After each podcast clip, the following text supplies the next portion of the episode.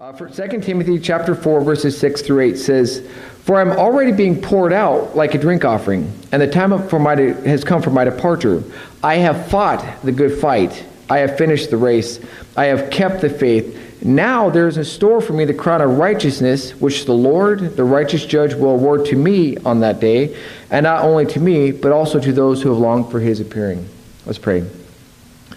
Father God, I just thank you for Paul. I thank you for his life and how once he got saved, he was all in. He went 110% to serve you in every which way that you gave him the opportunity to do that. God, I just pray that I share this message that it would only be your words that are heard and nothing else that I might say that might confuse or, or be silly. I just pray that it would be clear and accurate and we'd all be challenged today to live our lives to the fullest to serve you in every which way we can. And I pray this in Jesus' name. Amen. So when you see, when you hear the phrase "a fight to the death," I don't know what comes to mind. Um, my brother makes these pictures, and this is kind of what I pictured. I pictured two guys dueling with swords, and they're they're on rocky terrain, and they're they're they're dueling, and they're sweating, and they're just duking it out, and they know at whatever point that I lose my sword, or whatever point I fall down, I'm a dead man. Right? I, and I got to fight with everything that I am in order to live. Has anybody ever seen uh, Princess Bride? Yes? Okay. So you got Inigo Montoya, and you got the masked man up there on way up there in this big rock, rocky hill, and they're just diving and flight, uh, flipping and all sorts of things, but they're fighting to the death. And that's what I picture. But fighting to the death isn't just with swords. You know, fighting to the death Fighting to the death, people do this all the time. People fight to the death for our country. You know, we, we had Memorial Day weekend uh, a couple weekends ago, and there were people who went to war and they did whatever it took, and they fought and they shot as long as it took until they finally, their life ended because they were fighting to the death to give us freedom. There's people who fight to the death in order to protect a loved one. You know, if, if my kid is drowning and he cannot swim, I'm going to risk my life and do whatever it takes to rescue my kid. If my kid's getting kidnapped, I'm going to be using every ounce of my everything to stop that. I don't care what happens to me, I'm going to fight to the death to make sure that he is okay. As people will fight to the death in life, just to keep life the way it is. People will do it to keep their land, their, their way of living, however their life system goes, they're going to do whatever it takes to make it happen. Well, there's only so much time in life that you can fight to the death. At some point, time is going to end and your fight is done. Win or lose the situation, your battle is done. So, point number one we see from Paul today is that each one of us has a time of departure ahead of us. At some point, we are going to leave this earth. Paul says in 2 Timothy 4 6, he says, I'm already being poured out like a drink offering, and the time for my departure has come. Ever since the moment Paul got saved, he was all in for the Lord. He went from I can't see, uh, from persecuting Christians to promoting the faith and going everywhere to share the name of Jesus. And throughout the book of Acts, as we've been going through that, there are numerous times Paul could have died. He was getting beaten. He was getting put in prison. He was stoned and left for dead. But he lived through all of that because the day and the time of his departure was not going to come a moment sooner than what God had designed for Paul's life to do. Now, currently, when Paul's writing this, he is in a prison in Rome. I think many of you have heard about Nero. Uh, in 64 AD, he decided, according to what I hear in history, he's little mental decided to burn the, the city of Rome, and then, oh, I, I, I can't take the blame for this. I got to blame somebody. So he blames the Christians.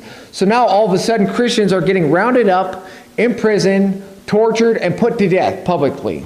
And Paul is one of those guys who got tagged from a different colony and brought to Rome in order to face that same kind of punishment. And so his time of departure is getting close. In chapter 4, verses 16 through 18, he says, At my first defense, no one came to my support, but everyone deserted me. And so you find that Paul has had kind of his preliminary hearing. You know, you go to trial, you, you get your preliminary hearing before you get your sentence. And that is what is happening with Paul. He's already had like a kind of a first trial, and he's going to get sentenced. Oh, when he's very confident, he is going to get the death sentence. And he's okay with this. He says, This is the completion of my work. This is the final sacrifice that I can give to God. This is not a loss. This is a good thing because I get to go to heaven. Paul was not afraid of death. Why? Why wasn't Paul afraid of death? He's most certainly going to die.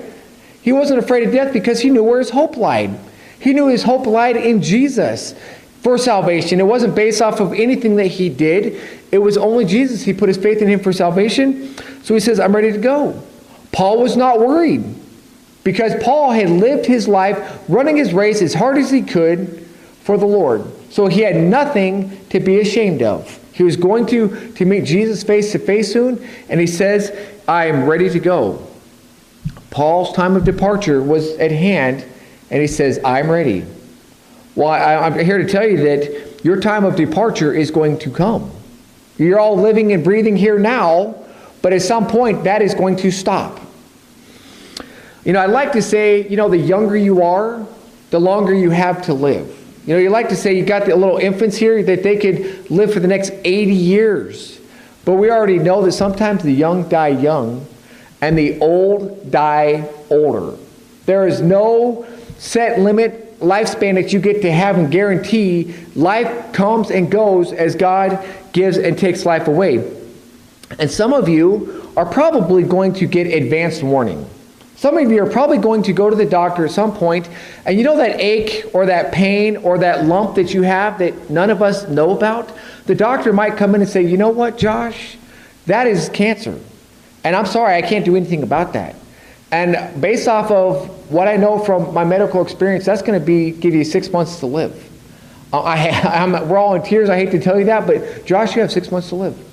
There's some advance warning, and assuming something else doesn't take you out in life first, you've got six months to make things right with, with God and to try to get your affairs in order. But there's a lot of people who are going to die unexpectedly. You know, uh, I, I did a little research and find out, found out that 90 people a day die in car wrecks. 90 people in America a day. Now, that's, that's a little concerning because Noah's 16 and a half. We just had him for 16 years, and he was completely fine. Put him out in a car, and he may not come back home from work tomorrow because he might be one of those 90 people who die in a car wreck. Uh, Nate's brother, thankfully, was fine, but he could have easily been the people that he hit. There could be a statistic right now. They say that about one eighth of people die in their sleep. A lot of those people went to bed expecting that tomorrow was going to come. Every time I go to sleep, I expect tomorrow to come. Every day it has, but I, am expecting it. And, and so there's a, a huge number of people who are going to die in their sleep expecting to wake up and have everything okay. Here's how I'm probably going to die I'm probably going to die of some kind of accident. If you knew my history and my who I am, you'd be surprised sometimes of what I'm got out of. But 200 and almost 201,000 people are going to die because of an accident. Not a car accident, but like falling off a ladder accident, falling off a roof accident. Oh, I accidentally shot myself. You know, things like that. Almost 201,000 people die a year from an accident. Totally unexpected that that was going to take place. I did a little research, not the greatest research, and I don't know if you can read this or not, it's kind of small, but it says 56 million people are going to die every single year. 56 million people. That's over 4 million people uh, a month. That's over 150,000 a day. Over 6,000 people an hour. Uh, a minute. Over 100 people are going to die every single minute. And please don't do that today in here. Okay? Um, per second. Almost two people are going to die every single second. And the majority of those people did not know that was coming. It was unexpected. So you have a time of departure coming. And, and that's just the way life is. And then some of us who may not die, you know, because Jesus is going to come back. You know, but he, if he came back right now, we wouldn't die before we went to heaven. We'd go to heaven with a brand new body, but we, we would go living. But that even that's going to be unexpected. In 1 Thessalonians 4, 16 and 17, it says, after, it says, after those who have passed away uh, are raised with the trumpet call of God, so Erna, she passed away. She's going to rise first. If Jesus came back today, that trumpet call is going to blow. Erna's going to rise first, and then we are going to join her up in the air. And, and uh, 1 Corinthians 15, uh, 51 and 52, and it says, I tell you it's a mystery. We will not all sleep, but we will all be changed in a flash, in the twinkling of an eye, unexpectedly, without warning. By the time it's happened, it's done. There's no like, I'm watching you disappear and you're disappearing. It's just like, boom, you're done. Unexpectedly, you have a time of departure, whether you die or whether Jesus comes and raptures you and takes you home. You have a certain day, a certain month, a certain hour when your departure time is going to come. There is a ticket that you cannot see that's, that you're going to take and it's going to get punched and you're going to be out of here. And Paul says, uh, kind of says, This is what I did. I knew my departure time was coming. This is what you do up until that departure time. He says, I fought a good fight. Uh, I'm sorry. He says, I fought the good fight. I have finished the race. I have kept the faith. So, point number two is so, number one, you have a day of departure coming. Like it or not, know what it is or not, it is going to come. What are you supposed to do in the in between time? You're supposed to fight a good fight of faith before that day of departure. And Paul can say, I did it. I fought it. I have run the race. I have kept the faith. He doesn't say, uh oh, I should have done this for the Lord. If I had more time from now on, since I'm, I'm about to die here, if I had more time, I would do that. He says, I have already done this. He's looking back in his life and he knows the things that he's done for the Lord. Paul fought a good fight. Uh, the, the word is translated uh, to mean to engage in conflict, and it's com- as in competing in athletic games or in a military conflict. Now, he wasn't literally fighting with the sword, he wasn't literally running a race like you see here, but he was living that Christian faith to, to that extent. Now, think about the guy who's dueling with the sword, or he's in a, a, a gunfight with the enemy overseas, and everybody's shooting. How hard are you going to try to stay alive? You got a wife and kids, or a husband and friends at home you want to go see. How hard are you going to try to win that battle? Pretty stinking hard. Right? If, if it's me, I'm to be I'm to be ducking, I'm to be looking, I'm to be sweating, I'm to be you know, I'm to have whatever it is to, to win that battle. Now, if you're in a race and you want to win the prize, or you're playing basketball and you're hoping to win the game, how hard are you going to try? Are you going to be like, I'm dribbling the ball, I'm passing the ball, I'm just got, get, going like this down the court? You're running down the race, you're trying to win. You're going to put every ounce of every muscle. You're going to have stretched and practiced, and you're going to run as hard as you can to win that race. That's how Paul lived the Christian life. He wasn't like, oh, I'm sort of telling someone about Jesus, and I don't really care, and I'm sort of doing this. He was all in on what it was that God gave him to do. So he could say, I have fought the good fight. He did his very best. Paul finished the race. Now, Paul was given a very difficult race to run.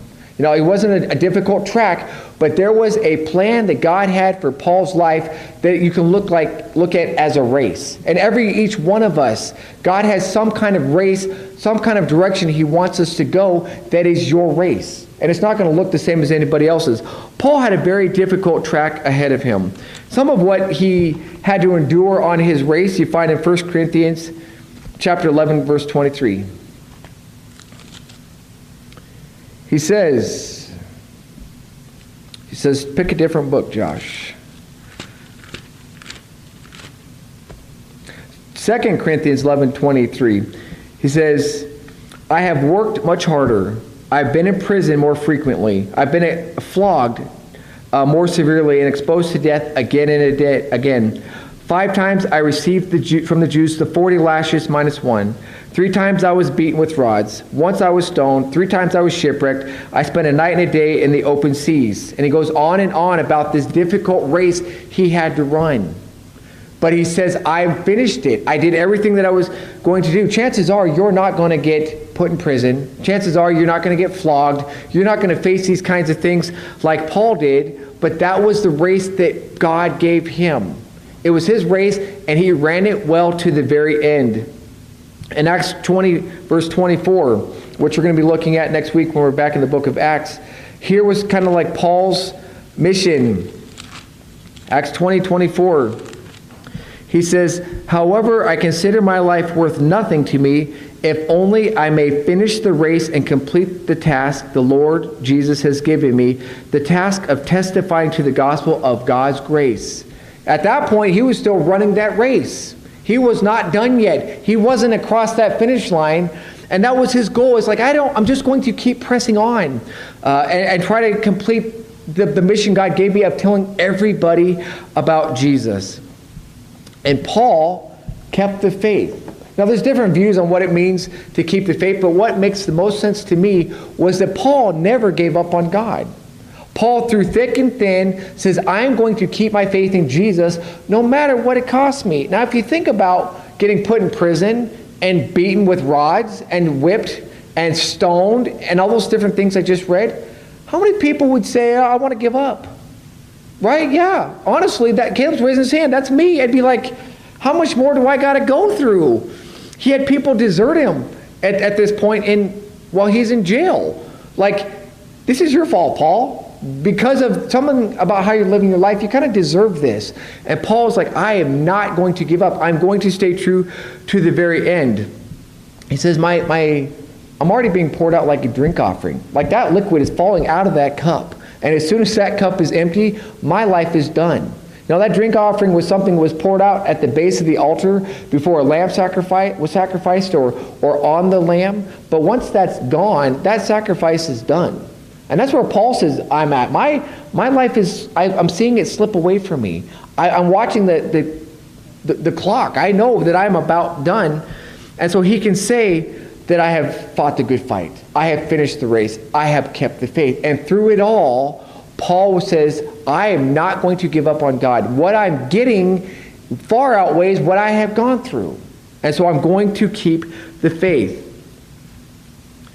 You know, we, you and I, the, peop, the person that all of you are looking at, the, peop, the, per, the people that I am looking at, all of us should be the people who are just like Paul, who says, I am fighting the good fight. I am finishing the race. I am keeping the faith.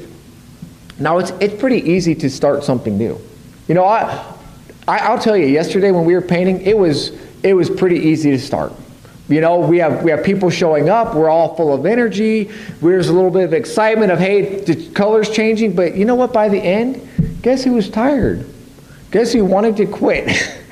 It's, it's easy to start painting. It's easy to start a new routine or a new weight loss program or a new exercise program. But after that first day and those muscles are sore, I don't think I want to do that anymore. Paul wasn't a guy who just says, I'm going to start well. He was a guy who was going to finish well. So let me ask you, what fight are you fighting? What race are you running? What is it that God specifically asking of you to do? Now, there's, there's, I have about five things that I'm going to put up here. And the first one is what everybody's, was probably coming to everybody's mind, is what is God saying specifically of you? You know, we, God asked me to be a pastor. God asked the, the Sparks to be missionaries. God's asked Nicole to be a teacher and Nick to be a cop, right? God's asked something specific of you, uh, but there's a lot of kids in here are going to grow up. What is it God's asking you to do? You don't know, but that's what we want to know. If I'm going to follow God and fight my race and run my course, what is it that God wants me to do? But there's a lot more everyday things that are more involved in than just that one big thing that God's asking you to do. Fighting your good fight, running your race, is saying no to the sin and temptations that show up every day in your life. And that's a constant race. That's a constant battle. That's a constant take my eyes off of this and get my eyes on Jesus. How are you doing it running that part of your race? Saying no to these things that you got to deal with every day of your life. How are you doing at being obedient to what you already see in Scripture? I'm supposed to love my enemies. I'm going to pray for those who persecute me. I'm supposed to share the faith. I'm supposed to spend time serving in ministry and going to church. I'm supposed to um, all sorts of things. How are you doing with the things that you already see in Scripture?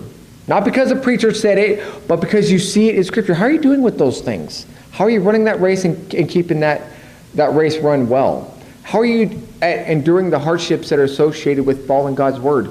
You try to make the right choice and it's costing you. How are you doing with that? Are you giving up? Are you saying it's not worth it?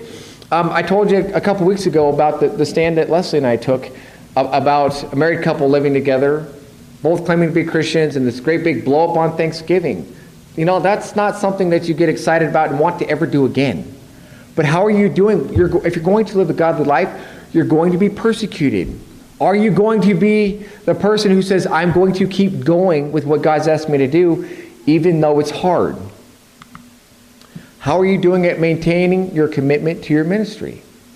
You know, we had a lot of faithful VBS people here every single day, and I know they were tired, and I know that they were busy, and I know that they have all manner of life out there to deal with, but they were here every single day on time doing what it was that God asked them to do. You know, because if all of a sudden Nicole didn't do that story, I'm swimming. I'm in big trouble trying to prepare that. You know, Nick did an object lesson, and Jason did one. If all of a sudden, no, Jason didn't. He did the verse or help with the verse. But if all of a sudden Nick doesn't show up, I got to stand in there for five minutes and try to on the spur do this. And so we are a body working together. So Part of running your race is just saying no to sin. It's just saying yes to what you already didn't know. It's, it's maintaining faithfulness and it's enduring the hardships that go with following Jesus as you're running your race. So there's lots of things involved in it eh, besides just that one big thing that you want to know that God's asking you to do. So we should be the people who run a good race. We should be the people who fight a good fight. Paul encourages Timothy in 1 Timothy chapter 6 verse 12 and I think he would do the same thing to you. He says hey Timothy you're you're starting out well but you need to finish well. Now you might be looking at this and saying boy Josh I, I haven't done that great. I look at this list and I pick out that one and I haven't done too hot. You know and that's that's fine. You know if you say I stunk at all five of those that's okay. You know what if you said I did everything right on that list Josh I'm the I'm the poster child for that that's nice. Okay, here's what you got to remember. This is what Paul says in Philippians chapter 3 verses 13 and 14. Brothers, I don't consider myself yet to have taken hold of the, the prize, but one thing I do, I forget what's behind. You know, if you stunk at that list for the last 20 years of your life, who cares? Do you know why? Because you can't do anything about it.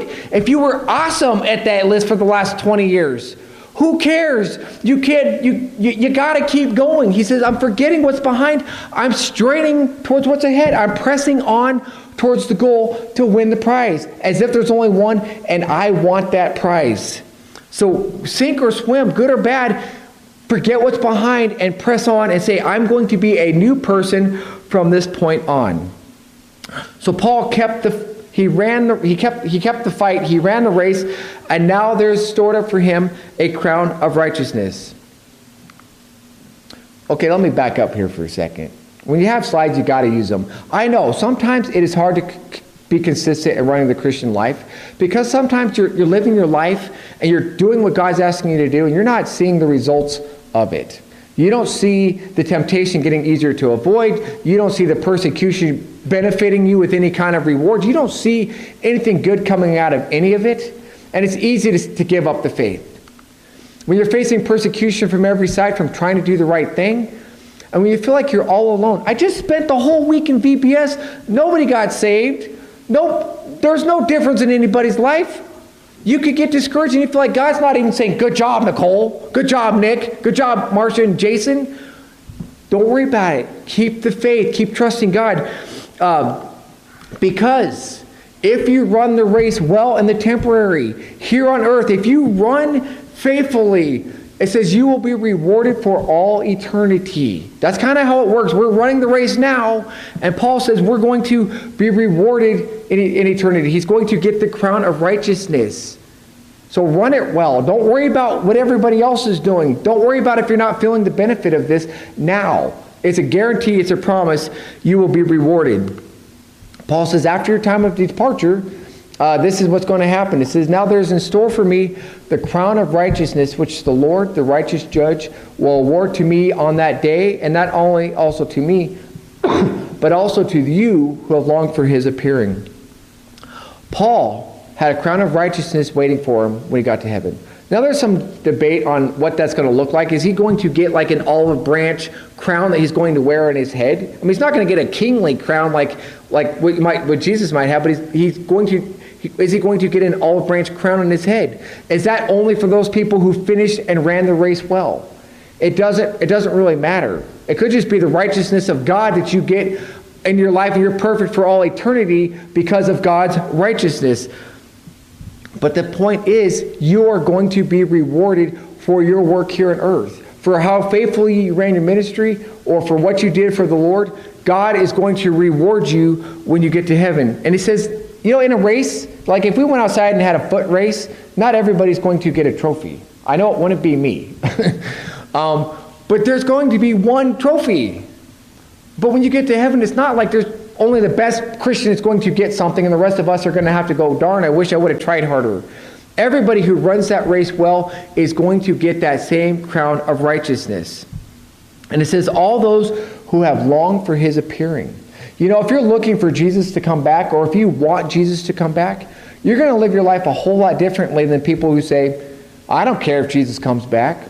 I don't think he's going to come back any soon, uh, anytime soon. You know, there, there's parables in that in the New Testament about people who are who are being lazy for the Lord because they're not expecting the, the master to come back soon. And he says how good it is when I when I come and I find my servant actively working, doing what it was that I've asked him to do.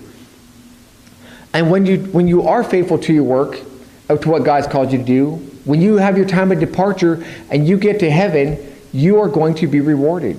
You're going to be working now hard in the temporary, and it's going to hurt, and it's going to get hard, and there's going to be persecution. But when you die, you're going to meet Jesus, and you're going to be rewarded. You know, I think I can't help but think about Erna, you know, and, and some of the things I've heard about her and what she did in her life. And now I'm like, she's at she's at a, in heaven with Jesus. Life is perfect. She's running. She's laughing. She's with all her loved ones now. She, she fought the good fight. She finished the race. And guess what? Now it's time to celebrate forever.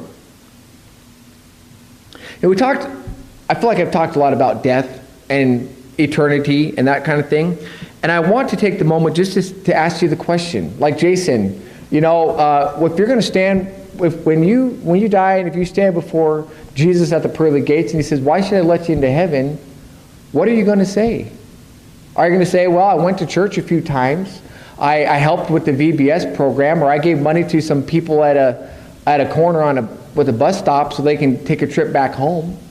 Are you going to say, I fought in a war. I, uh, you know, I, I got a special award. I was like the town favorite person. Or you're going to say, you know what? I put my faith in Jesus. Jesus is the only way to heaven. John 14, 6, he says, I am the way, the truth, and the life. No one comes to the Father except through me.